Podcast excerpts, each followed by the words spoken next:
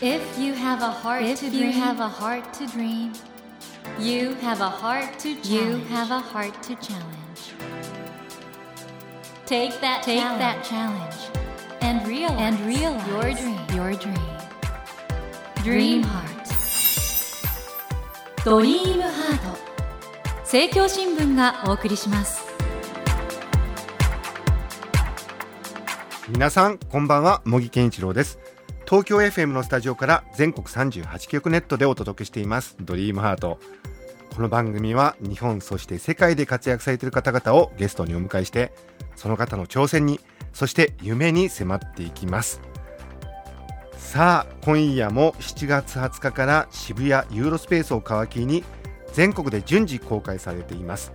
映画5億円の人生の監督ムン・ソンホさんをお迎えしています。こんばんは。こんばんはもう僕先週のお話でも監督のファンになってしまいました。もうすごい素敵ですね。もう人柄もいいしもう。困る。でもこんななんかすごくいい人っぽいんだけど実は現場に行くと怖いんですか？あの自分は絶対に怒鳴らないですね。はい。スタッフ集める時も怒鳴る人禁止でお願いしますっていう。え。ーじゃあもう和気あいあいな感じで現場ずっとやっていくんですか？ピリピリというかギクシャクする。それで逆にギクシャクするところは各部署でちょっとあったりもするかもしれないんですけど、うん怒鳴るの絶対ダメっていうのは。あのテイクは一番多い時って何テイクぐらいするんですか？今回は重ねてないですね。え将来はやるかもしれない。あいや自分は結構すぐ好きになっちゃうんで いいなって思って。あそんな何テイクもやらない方の？そうですね。ちゃんと役者さんとコミュニケーションできてるつもりなんではい。そんなに変なことにはならないですね。じゃあスタッフにとってはそこまで怖くない監督なんですね。じゃあこの人柄そのものはい。怖いと思ってる人多分世の中に一人もいないと思います、えー。そのムン監督がなんと応募総数が400件近いですね。コンペを突破してこの映画5億円の人生を作られたということでこの不思議な人間的な力はどこから来るのかというようなことも今週は解明してしまおうかな。はいよろしいですか？ね。はい、ということで映画5億円の人生の監督ムン・ソンホンさんをお迎えしてお話を伺っていきます。ムン監督よろしくお願いします。お願いしますそれではここでムン監督のプロフィールをご紹介します。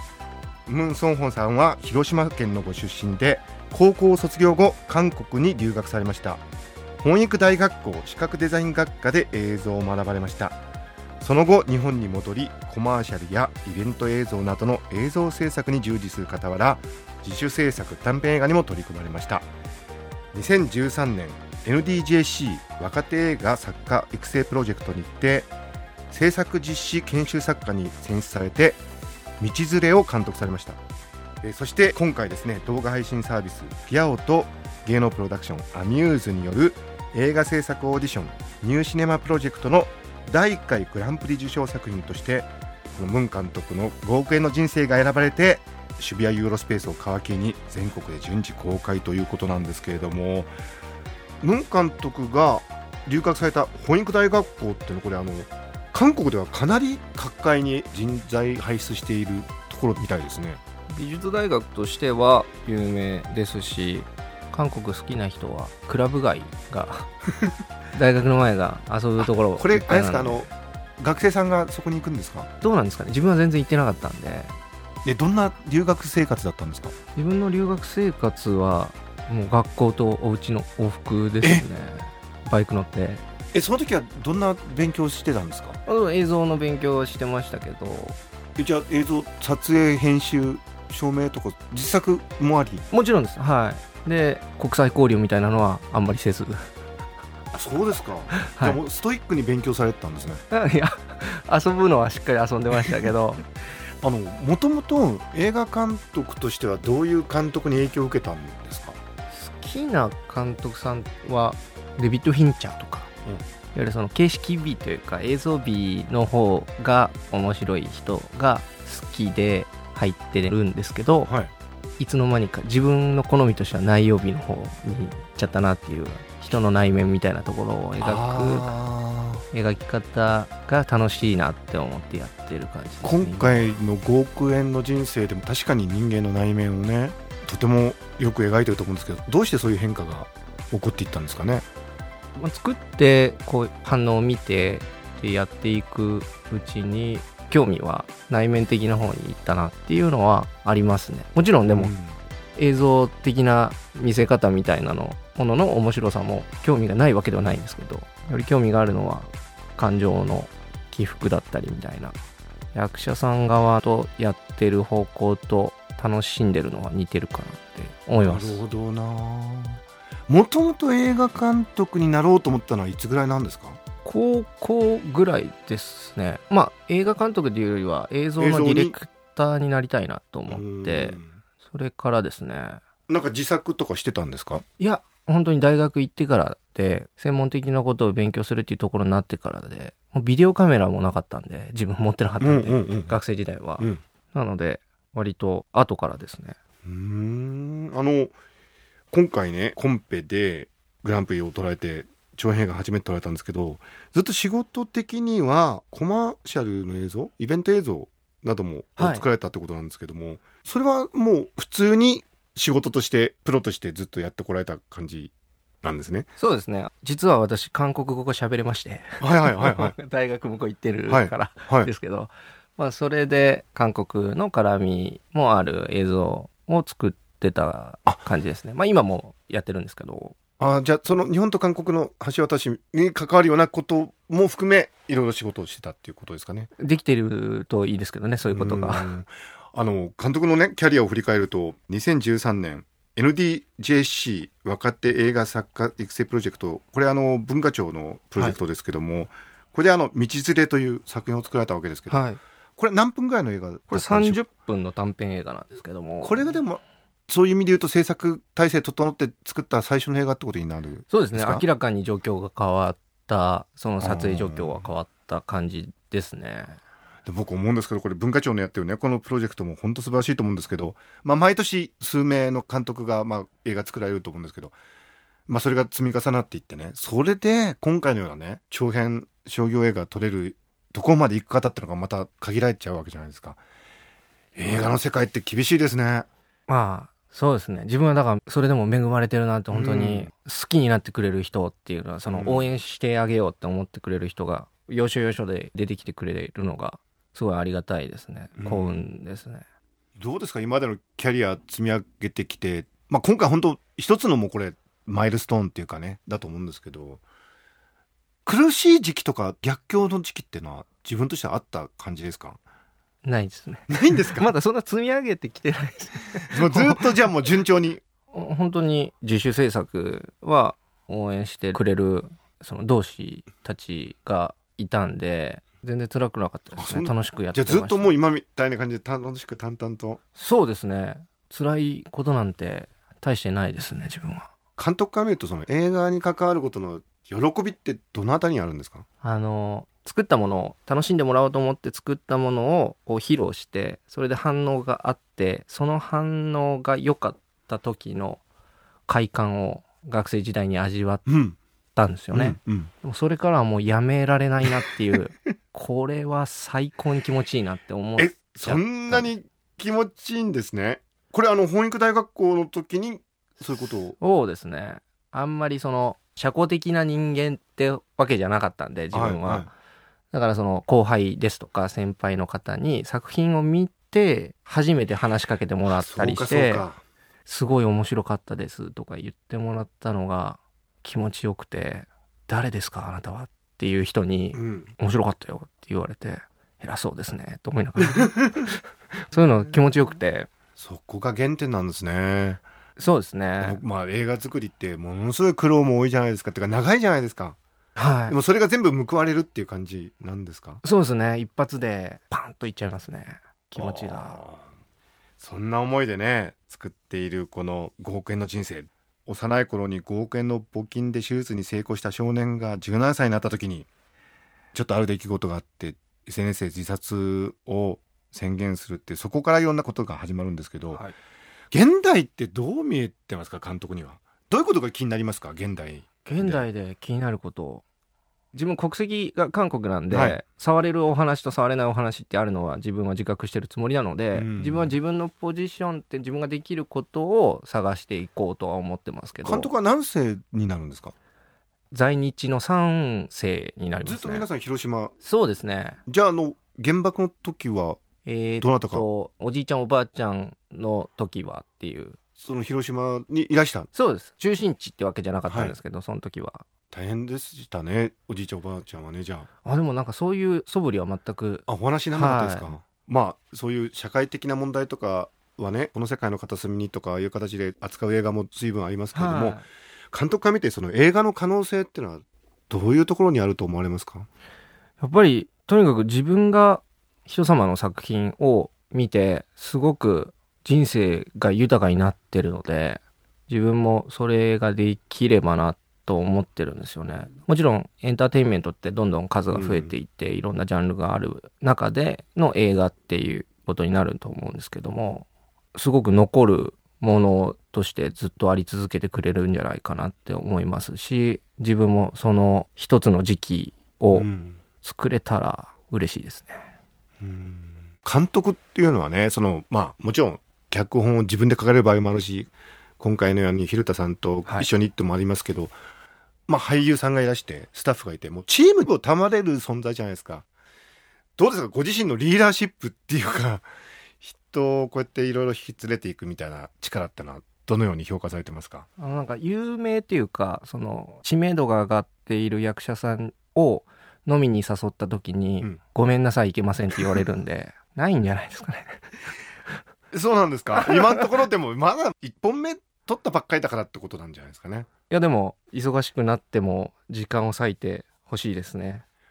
それ面白いですね。さすがなんかちょっと現場からの感覚というか、そうか、監督が飲みに誘った時に、俳優さんがあ行けますっていうような監督になるですね、これからね。嬉しかったりするんですけどこの後飲みませんかって言うたらうんうん当日に急に言わないでくださいって LINE で返されると、うんうん 成功したんですねって思いながら頑張ってねって返してそれで終わるだけなんですけど。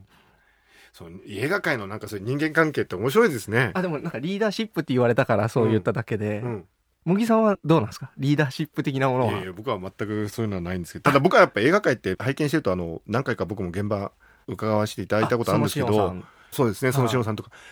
やっぱスタッフの方々がすごいじゃないですかその職人さんっていうか。だからあ監督がね意味軸もおっしゃったあのいい作品になったらみんなスタッフ報われるけどね作品があんまりだとそれだけエネルギー使ってってことはもう監督ってそういう意味で言うとあの単にそのお金の問題で責任取るというより人の思いそういうことを最終的にいい作品にするってことで良い思い出にするっていうかね。そうですね。人生の一部分一緒に歩んでるんでその時は、大変な仕事ですよね考えてみたらね。次からよりプレッシャーを感じながらやることになっちゃうかもしれないですけど。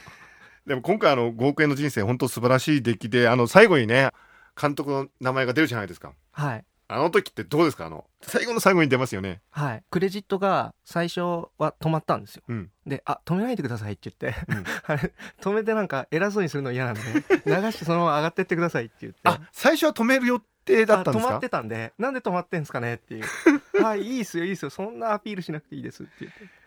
謙虚ですね。いやいやあのいらなくないですか？いやいやでもやっぱりそれだけのチームがそれだけの人生の時間を使ってね。で最後にやっぱりね監督ムンソンホって出るってこれはよくあの一度はやってみたい職業の一つとして映画監督ってよく挙げられるじゃないですか。でもそれだけやっぱり大変なんだろうなと思ってでもなんか自分の存在価値みたいなものをアピールしたくて作ってるわけではないのでね。やっぱ楽しんでもらいたくて作ってるつもりなので、名前なくてもいいぐらいですよね 自分は。そうね。そうなんですか？しかもあの漢字読みにくいじゃないですか。読めないじちょっゃないですか。と読めないですね。そうですね。振り仮名送って覚えてもらうしかないんで。あの韓国の方の名前は最近もう漢字使わないことも多いって聞きますけそうどですね。意外とトラディショナルに。そうですね。あのすごくなんか思いが強くて親の思いが強くてあどういう意味漢字なんですか？まあ、孫っていう字は、まあ、柔らかいっていう、うんまあ、包む系の漢字の意味で、穂っていうのは豪族の豪なんで、竹々しい、あじゃあ強い。柔らかくて強いっていう両方兼ね備えてるっていう意味の名前、そうですね。柔道やらずにサッカーやってたんですけど、学生時代は。はい、そういう意味においては名前の通りになってるんじゃないんですか？豪はない気がしますけど。この5億円の人生はい。今後観客の中で育っていくんだと思うんですけどちょっと気が早い話になっちゃうんですが次回作の構想ってのはどうなってるんでしょうか？あの、ずっと企画は、あのいろいろ考えて動いててそれはもうオリジナル、今回オリジナル作品ですけども、はい。オリジナルであったり原作ものであったりっていうのはあるので、ただやっぱり映画って時間かかるので、うん。次にこうやって茂木さんと一緒におしゃべりできるのはまあまあ先になるかもなっていう常にじゃあ何本かも企画は温めてらっしゃる。そうですね。あとはこれの結果次第っていうのもあるんじゃないですかね。あこれもうリスナーの皆さん次第ですよ。あのどういうまあ具体的には言えないんですけどどういう傾向の作品を撮りたいですか？自分が企画探したりうん。原作探したり、オリジナルの場合もですけどどちらもかっこいいものを見たいんですよ自分は、生き様だとうん。か、かっこいいものを描きたくて。うんずっと自分もかっこよくなりたいので。うんうんうんうん。かっこいいですよかっこいいいやいやいやそのかっこいいっていうのはなんか言い方が一個でこうひっくるめられないんですけど、うんうん。かっこ悪いのもかっこいいみたいなうん。ものもあるんで、なんでそのかっこいいものに憧れてずっと作ってる生き方だとか佇まいもそうですけど、まあ、いろんなところでそのかっこいいものを見たくて自分は映画見に行ってますし自分もそういうものを作って自分の人生と照らし合わせてどれだけ自分がいい人生を歩めるかっていうのにこう反映させてるつもりなんでそういったものを作りたいなとはずっと思ってますね。監督あの時代はかっこよさを求めてますよ まさに楽しみにしてます次回作もありがとうございます。監督あのこの番組はドリームハートということで、はい夢がテーマなんですけども、はい。監督の夢は何でしょうかね人生の究極の夢っていうかこういうことがしたいそうですね人生の究極の夢と言えるかどうかは分かんないですけどやっぱり映画って見えない相手とのやり取りなんで社会と関わる方法って自分映画だけなんで、うん。それでできるだけ多くの人と絡んで関係性を持ってたらなと思ってますね。監督のちょっと不器用な感じっていうのか逆に器の大きさを感じさせてすごい素敵ですね。いやいやちっちゃい男ですよ。ちっちゃい男です 監督あの今回本当素晴らしい作品になりました。5億円の人生。これから見る。はい。見たいと思ってる方々リスナーの皆さんに最後にメッセージをお願いします。はい。心臓移植の手術を受けた未来くんが旅をするお話なんですけれども、観客の皆さんの人生っていう旅とリンクする部分が映画の中にはいくつかあると思うので、それを共有してもらったら嬉しいです。ありがとうございます、はい。あの私も映画見ました素晴らしい映画です。エンディングの時に本当に爽やかなあの人間を信じたいっていう気持ちになります。監督本当素晴らしい映画。ありがとうございました。映画5億円の人生の詳しい内容や上映される映画館日程などについては5億円の人生の公式サイトをご覧ください。ドリームハントのホームページにもリンクを貼っております。そして映画5億円の人生の劇場鑑賞券を3組6名の方にプレゼントいたします。監督ありがとうございます。もっとたくさんあげたい気持ちは 私はあります。十分でございます。これだけいただければ。この劇場鑑賞券をご希望の方はこの後番組のエンディングで応募方法をご紹介しますのでどうぞお聞き逃しなく。ということで森健一郎が東京 FM のスタジオから全国放送でお届けしています「ドリームハート。今夜は7月20日から渋谷ユーロスペースを皮切りに全国で順次公開されています。映画5億円の人生の監督ムン・ソンホさんをお迎えしましたムン監督2週にわたって本当にあの素敵なお人柄で素晴らしいお話でしたありがとうございましたありがとうございました。Never let go of that dream. Never forget Never that forget heart to that challenge. heart to challenge. Dream heart. 茂木健一郎が東京 FM のスタジオから全国38局ネットでお届けしてきました「ドリームハート今夜も7月20日から渋谷ユーロスペースを皮切りに全国で順次公開されます。映画「5億円の人生」の監督ムン・ソンホさんをお迎えしましたがいかがでしたでしょうか？あの僕はムン監督のファンになりましたね。お人柄がもう素晴らしくて。お名前がね柔らかさ柔軟性と強さ力強さこれを表す漢字だということなんですけどもまさにその名前の通りあるところは本当に柔らかくてね人に対する気遣いがあってそしてあるところはやっぱりね自分のやりたいことがちゃんとあるそれを貫くというやっぱりね映画監督というのはたくさんの人のねチームその力を結集しなくちゃいけないわけでそのリーダーシップっていうんでしょうかご本人はないないとおっしゃってましたけどそんなことはなくてそれが結局お人柄なんだなとこれどんな仕事でも通じることなんじゃないですかね。やっぱりいろんな人とコラボして、まあ、一つのものを作り上げていく。その時に必要とされる人間力。そのようなことをね今回文監督に教えていただいたように思います。さて先週と今週とご紹介しました映画5億円の人生。こちらの劇場鑑賞券を3組6名の方にプレゼントいたします。ご希望の方は必要事項を明記の上ドリームハートのホームページよりご応募ください。なお当選者の発表は商品の発送をもって返させていただきます。たくさんのご応募お待ちしております。その他ドリームハートのホームページでは皆さんからのメッセージを募集しています。私模擬に聞きたいこと相談したいこと脳科学のこと受験のこと何でもお答えしますのでぜひメッセージをお送りください。採用された方には私模擬の最新本をサイン入りでプレゼントいたします。皆様からのメッセージお待ちしています。さて来週のお客様は来週8月2日金曜からヒューマントラストシネマ有楽町新宿武蔵野間を皮切りに全国で順次公開されます。映画「風を捕まえた少年」の主人公のモデルであり原作者のウィリアム・カムクアンバさんです。この方タイム誌の選んだ世界を変える30人に選ばれ日本の英語の教科書でも取り上げられているすごい人なんです。映画も素晴らしいですよ。ぜひお聴きください。それではまた土曜の夜10時にお会いしましょう。ドリームハートお相手は森健長でした。ドリームハート。政教新聞がお送りしました。